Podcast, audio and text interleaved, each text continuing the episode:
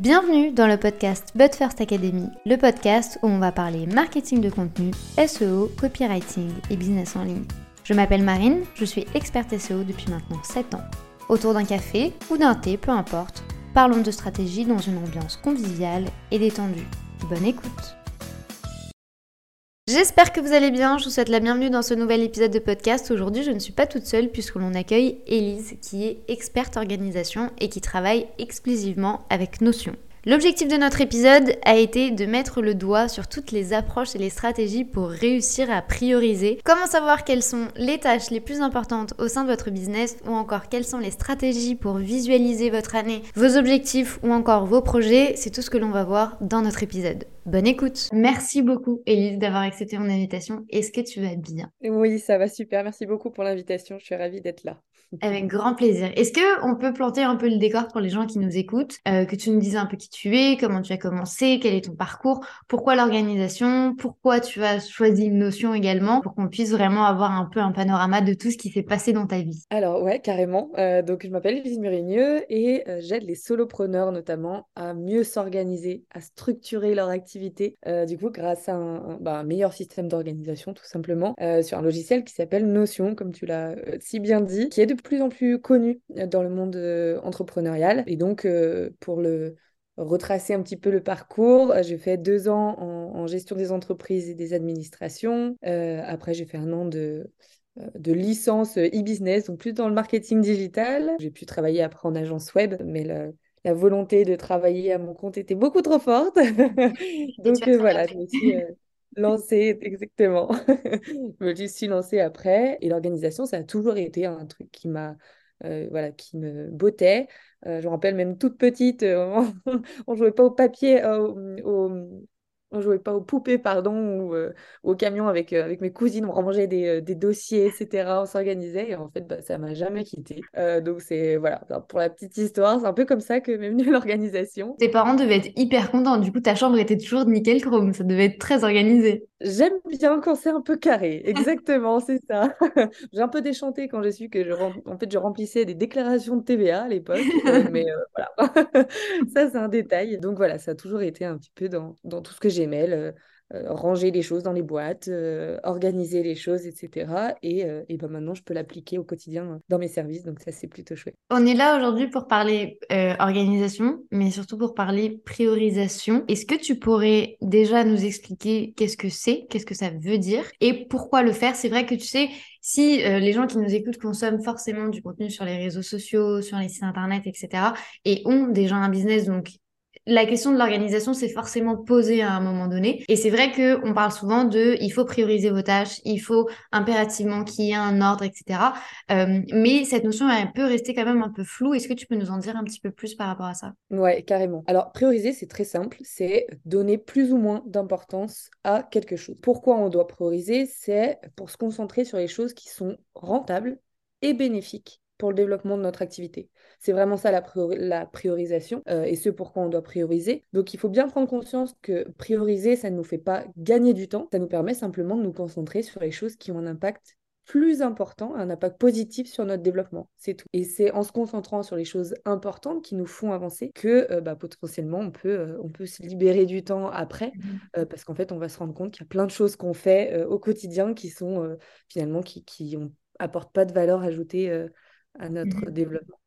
Et quand on a l'impression que tout est important, euh, quand on n'arrive pas à mettre le doigt sur cette fameuse chose qu'il faudrait faire avant tout, parce que c'est vrai que moi, dans enfin, pour parler de, de, ma, de mon expérience professionnelle et de un peu de ce qui s'est passé dans ma vie, c'est vrai qu'au début, j'avais envie de tout faire et du coup j'avais un, peu l'impression que tout était important pour ma stratégie euh, de me dire il faut que je sois là là là là là là aujourd'hui il faut absolument que je fasse tout ça. Et du coup c'est vrai que les to-do list elles étaient un peu à rallonge et je sais qu'il y a beaucoup de personnes qui sont dans ce cas-là comment faire pour être sûr déjà de choisir la bonne chose et quels sont les éléments à analyser au-delà de l'impact business géré? Parce que c'est vrai que parfois, tu sais, on est un peu dans le flou de se dire, est-ce que ça va réellement marcher? Est-ce que je vais réellement avoir des résultats? Euh, Ça, c'est toujours un peu compliqué. Alors, je pense qu'on euh, maintenant, on connaît tous, euh, tu sais, la matrice Eisenhower de notre mm. ami Dwight David, qui nous parle bah, voilà, de deux notions qui sont l'urgence et l'importance d'une tâche. Et en fait, le, problème en général de, dans la gestion quotidienne des, bah, des tâches, c'est que on a tendance à tout mettre dans l'urgence. Et donc, bah, c'est aussi comme ça qu'on se sent dépassé. Donc, la différence entre les deux, déjà, c'est que L'importance, ça va être, en général, ça dépend des objectifs internes. Donc, euh, en gros, c'est l'impact qu'une tâche peut avoir sur nos, sur nos objectifs et sa valeur ajoutée au projet. Par rapport à la notion d'urgence, l'urgence, souvent, ça dépend d'un fait externe. Donc, c'est une date butoir, c'est euh, une pression externe. Euh, voilà. Et en fait, déjà, ce qu'on se rend compte, c'est que souvent, c'est plus un sentiment d'urgence qu'une réelle urgence. Au final, l'urgence, elle est réglée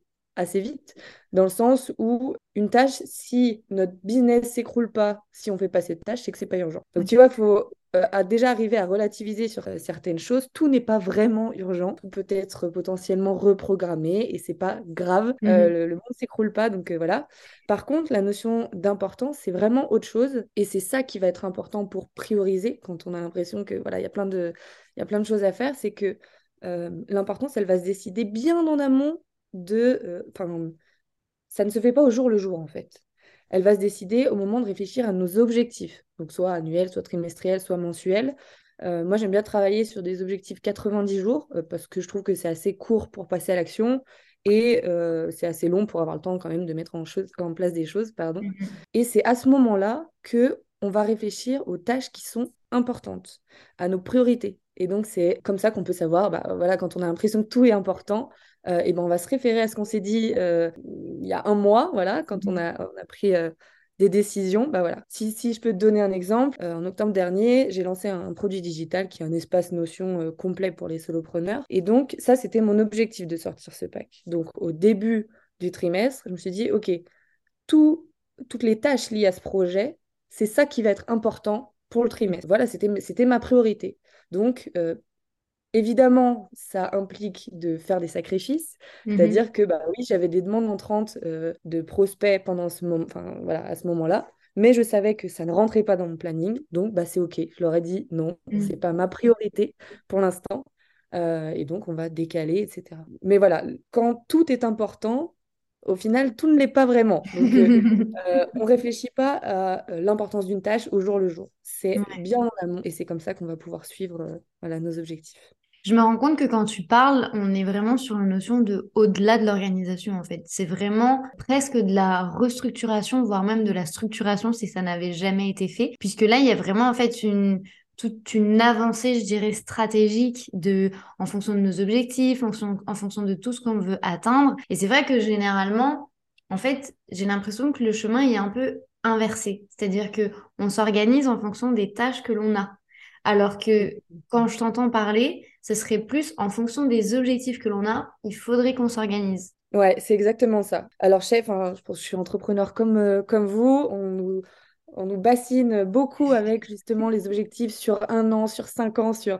J'avoue que j'ai mmh. beaucoup de mal avec ça parce que, parce que je trouve qu'il se passe euh, énormément de choses en un an. C'est pour ça que je trouve que les, les objectifs 90 jours, bah, ça te permet de, voilà, de te structurer et à ce moment-là de définir tes priorités c'est exactement cette, euh, cette approche que j'utilise également maintenant, mais vraiment des objectifs par trimestre. Donc du coup, ça fait quatre trimestres dans l'année, puisque les objectifs par mois, euh, c'est trop court pour mettre en place des stratégies et pour voir les résultats obtenus. Et un an, en fait, il y a tellement de choses qui changent au niveau du business, au niveau de la manière de consommer, sur les réseaux sociaux, en termes de stratégie ou même en termes de contenu pur et dur, euh, que du coup, c'est vrai qu'il faut avoir une certaine flexibilité. Et c'est vrai que quand j'imposais à moi et mon équipe des objectifs sur un an, c'est vrai qu'en fait, rarement on arrivait à les atteindre parce que ben, en cours de route, au mois d'août, on était là à changer, à devoir ajuster certaines choses, etc. Donc c'est vrai que ça perdait un peu en pertinence, donc je comprends. Et je suis totalement alignée avec cette idée-là. Quels seraient selon toi les trois conseils à mettre en place pour vraiment être sûr d'avoir une bonne organisation, d'être sûr que l'on fait les bons choix pour son entreprise et surtout en fait d'avoir plus de clarté, je dirais. Alors, je vais en décevoir plus d'une, plus d'un, euh, mais on ne sait jamais si on fait les bons choix pour le coup. Euh, sinon, tout le monde lèverait des milliers d'euros et, euh, mm. et, tout le monde serait Bill Gates. ça, c'est un peu mon côté terre à terre, désolé.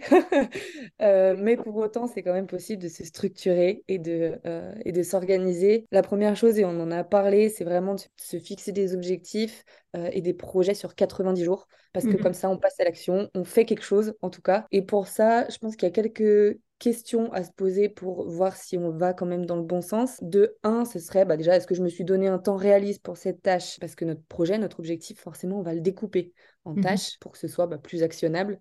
Euh, donc, est-ce que je me suis donné un temps réaliste sur, euh, pour les tâches que voilà qu'il y a dans le projet? Mmh Est-ce que euh, ces projets vont suivre mes, mes valeurs? C'est-à-dire bah, tout ce pourquoi en fait je me suis lancée à mon compte, pourquoi je fais les choses, bah, mon pourquoi. Voilà, on entend souvent parler mmh. de ça. Est-ce que ce projet suit mon pourquoi à long, plus ou moins à long terme? Euh, est-ce que je prends du plaisir sur ce projet? Parce que ça, c'est aussi euh, mmh une grosse, grosse cause de procrastination. si on ne prend pas du plaisir, bah, parfois on a tendance à repousser et il n'y a rien qui se met en place. Euh, est-ce que je suis alignée avec les personnes qui travaillent sur ce projet? Ça mmh aussi, si on travaille avec d'autres personnes, c'est intéressant. Et est-ce que ce projet va me permettre de grandir, que ce soit en termes de business, en termes de même savoir-être, c'est hyper mmh important. Et donc, et donc voilà, est-ce que le projet que je vais mener sur les 90 jours va m'amener à développer mon activité mmh euh, et avoir un impact aussi potentiellement financier derrière. Euh, parce que ben, si on a une boîte, c'est pour que ça tourne aussi. Hein, donc, il faut euh, rester terre à terre par rapport à ça. Donc, ça, c'est vraiment le premier, le premier conseil organisation. On ne peut mmh pas au jour le jour, on fait voilà, sur le trimestre, au minimum sur le mois. Voilà, et donc ça rejoint le deuxième conseil que je vais donner, c'est de planifier. En fait, je te, je te parle pas de, encore une fois, de planification au jour le jour. Je te parle de planification au mois, voire au trimestre. Donc, quand tu mets en place tes objectifs sur ton trimestre, il faut que tu planifies euh, vraiment hyper concrètement dans ton calendrier. C'est très bateau, hein, mais c'est voilà plus efficace qu'au départ. Euh, tu vas te donner au moins un jour et demi dans ta semaine que tu vas sceller, tu vois, c'est du temps scellé euh, pour atteindre tes objectifs. Et donc, tu vas pouvoir ensuite planifier toutes les tâches euh, que tu devras réaliser, si tu veux, pour atteindre cet objectif. Mmh. Le petit plus, parce que souvent, on, planifie des, des créneaux un peu trop petits, aussi, en fait, si tu as des tâches que tu n'as jamais faites, et eh bien, prévois deux fois plus de temps dans ton agenda.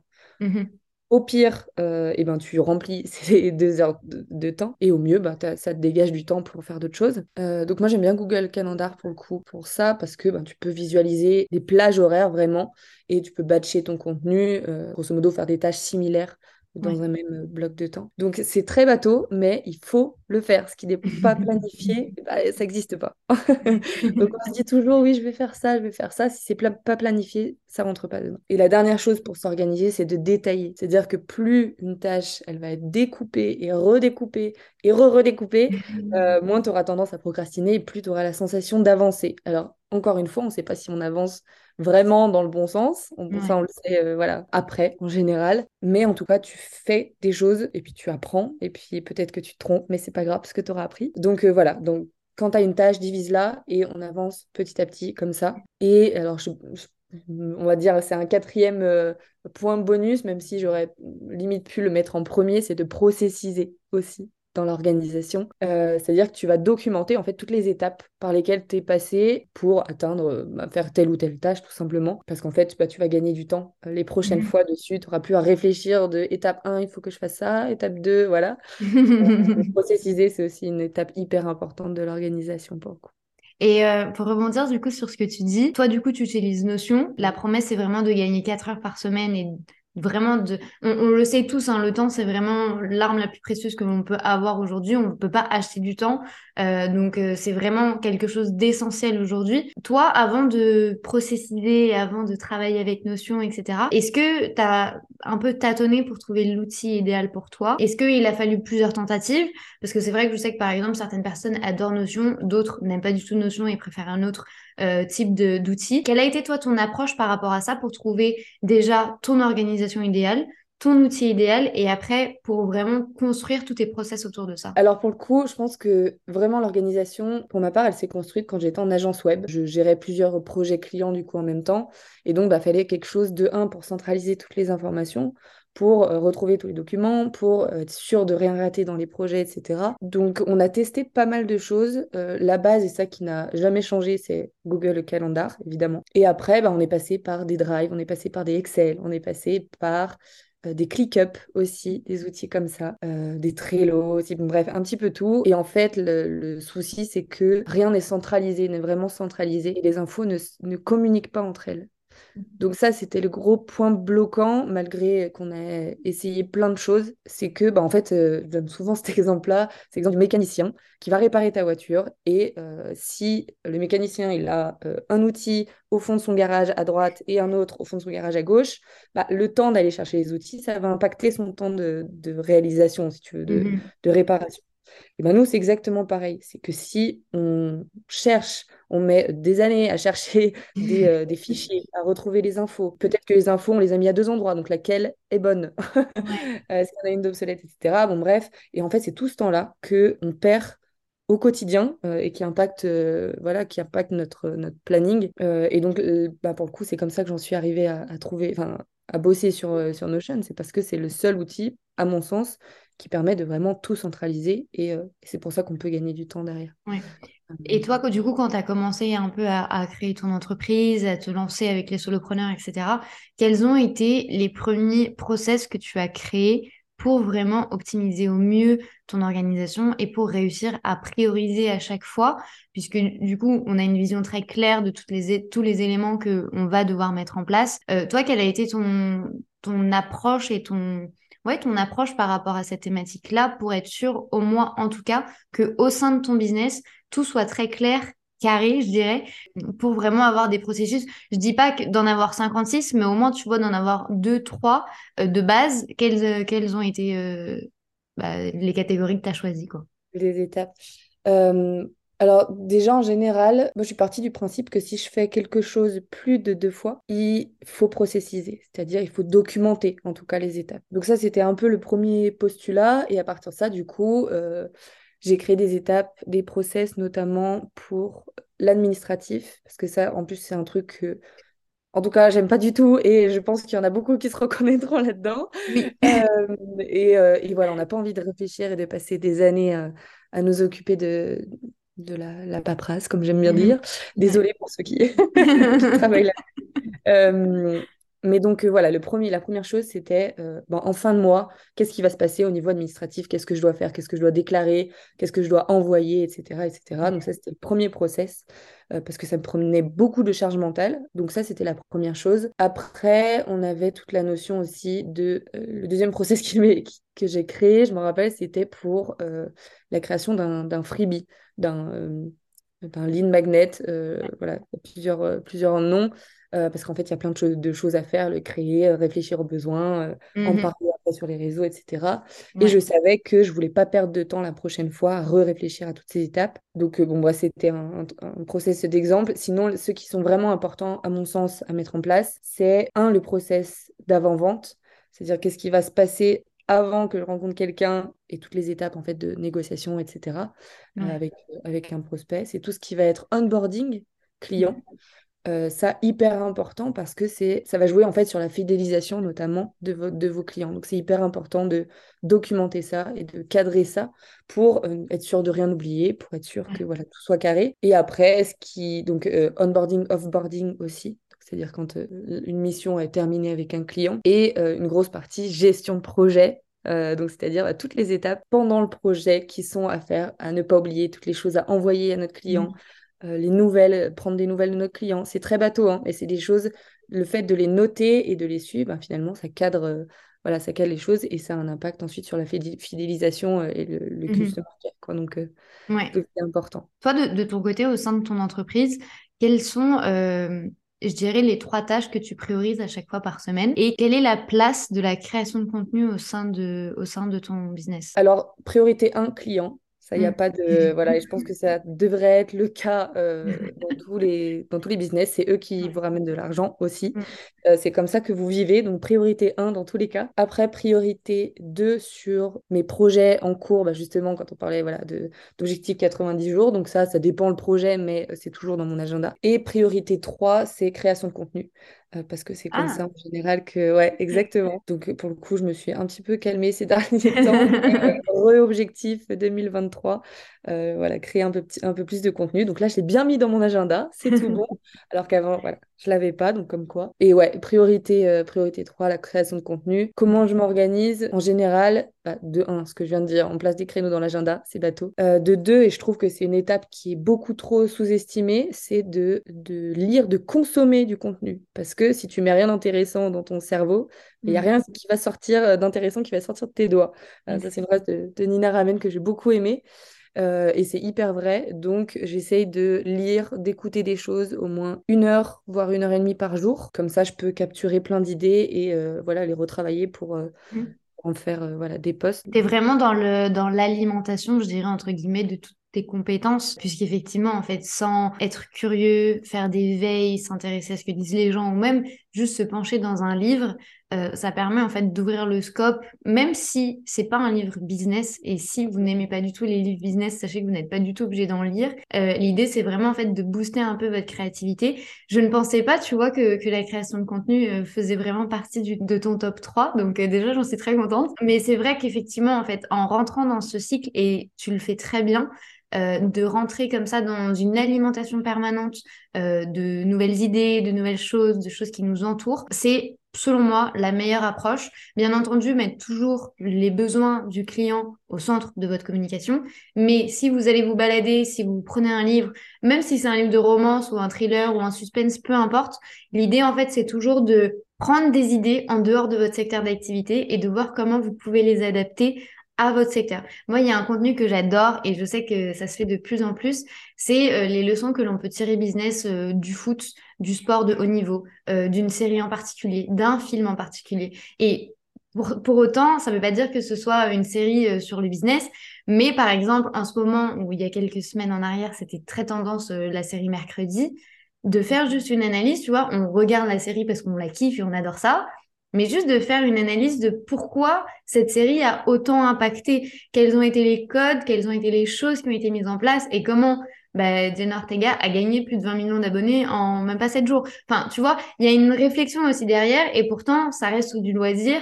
Euh, donc, je trouve que c'est une très très bonne idée ce que tu viens de ce que tu viens d'évoquer. Quelle serait selon toi euh, la chose à mettre en place dès maintenant si on se rend compte que où il y a un problème dans notre organisation, où on a l'impression qu'on pro Crastine, voilà, c'est bon, euh, trop, ou qu'on laisse des tâches en arrière, ou qu'on a l'impression vraiment d'être lent dans les choses que l'on fait.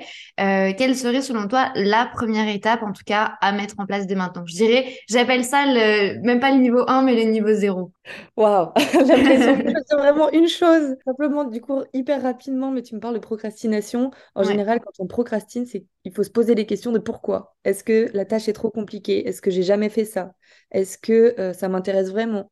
Est-ce que donc déjà se poser les, bonnes questions parce que la réponse elle se trouve euh, souvent dans notre tête. Euh, donc ça c'est la première chose. Et une action à mettre en place dès maintenant, encore une fois, c'est de planifier les choses. Planifie des créneaux. Ego, une fois que c'est dans ton agenda, et eh ben on y voilà, on y fait. Euh, le petit conseil aussi que je peux donner, c'est de ne pas regarder les choses qu'on va faire dans la journée, c'est-à-dire euh, pas se lever mal le matin et se dire, OK, qu'est-ce que je vais faire aujourd'hui? On va regarder déjà à la semaine, qu'est-ce qui est prévu, parce que comme ça, notre cerveau, il, commence à emmagasiner. Et la veille, on va regarder, OK, demain, qu'est-ce qui m'attend? Et en général, euh, on, a un petit peu moins de mal à, mmh à avancer sur les choses euh, et à s'organiser. Poser les idées. Conseil, venez sur Notion. Poser les idées et mettre un peu tout à plat. Euh, si les gens ressentent qu'ils ont quand même quelques difficultés en termes d'organisation, qu'ils ont besoin d'un regard extérieur, qu'ils ont besoin que quelqu'un d'expert réellement mette le nez dans tout ça, euh, quels sont toi les accompagnements que tu proposes, comment tu aides les gens? Et quelles sont du coup les, les options que les gens ont pour travailler avec toi? Alors il y a trois options possibles. Il y a soit le produit digital dont je t'ai parlé tout à l'heure, c'est un espace Notion déjà construit avec des vidéos, etc., un groupe Slack de soutien pour eh ben, structurer notre activité. Et après, euh, il y a deux autres offres qui sont soit euh, Notion sur mesure, où là, je vais créer un espace ben, en fonction des besoins hyper spécifiques de chacun, euh, ou alors une session d'accompagnement de, de, quatre séances en, visio, où eh ben, on va bosser sur justement ces problématiques d'organisation, de structuration. Donc en général, je m'appuie beaucoup sur Notion parce que voilà, c'est en général ça aide à régler certaines choses, certaines mmh. problématiques. Mais voilà, au moins c'est une séance d'accompagnement. On met les mains dans le cambouis à deux et puis et puis go, on avance. De toute façon, tous les liens seront juste en dessous de cet épisode de podcast. Comme ça, si vous souhaitez aller découvrir le contenu d'Elise, si vous souhaitez travailler avec elle, vous aurez tous les éléments juste en dessous. Merci beaucoup en tout cas Elise pour ton temps. C'était un plaisir de t'accueillir parmi nous et je te dis à très vite. Merci beaucoup. si cet épisode de podcast vous a plu, n'hésitez pas à le partager, à vous abonner ou à laisser une note, quelle que soit votre plateforme d'écoute. Je vous souhaite une très bonne journée ou une très bonne soirée en fonction du moment où vous écoutez cet épisode. À très vite.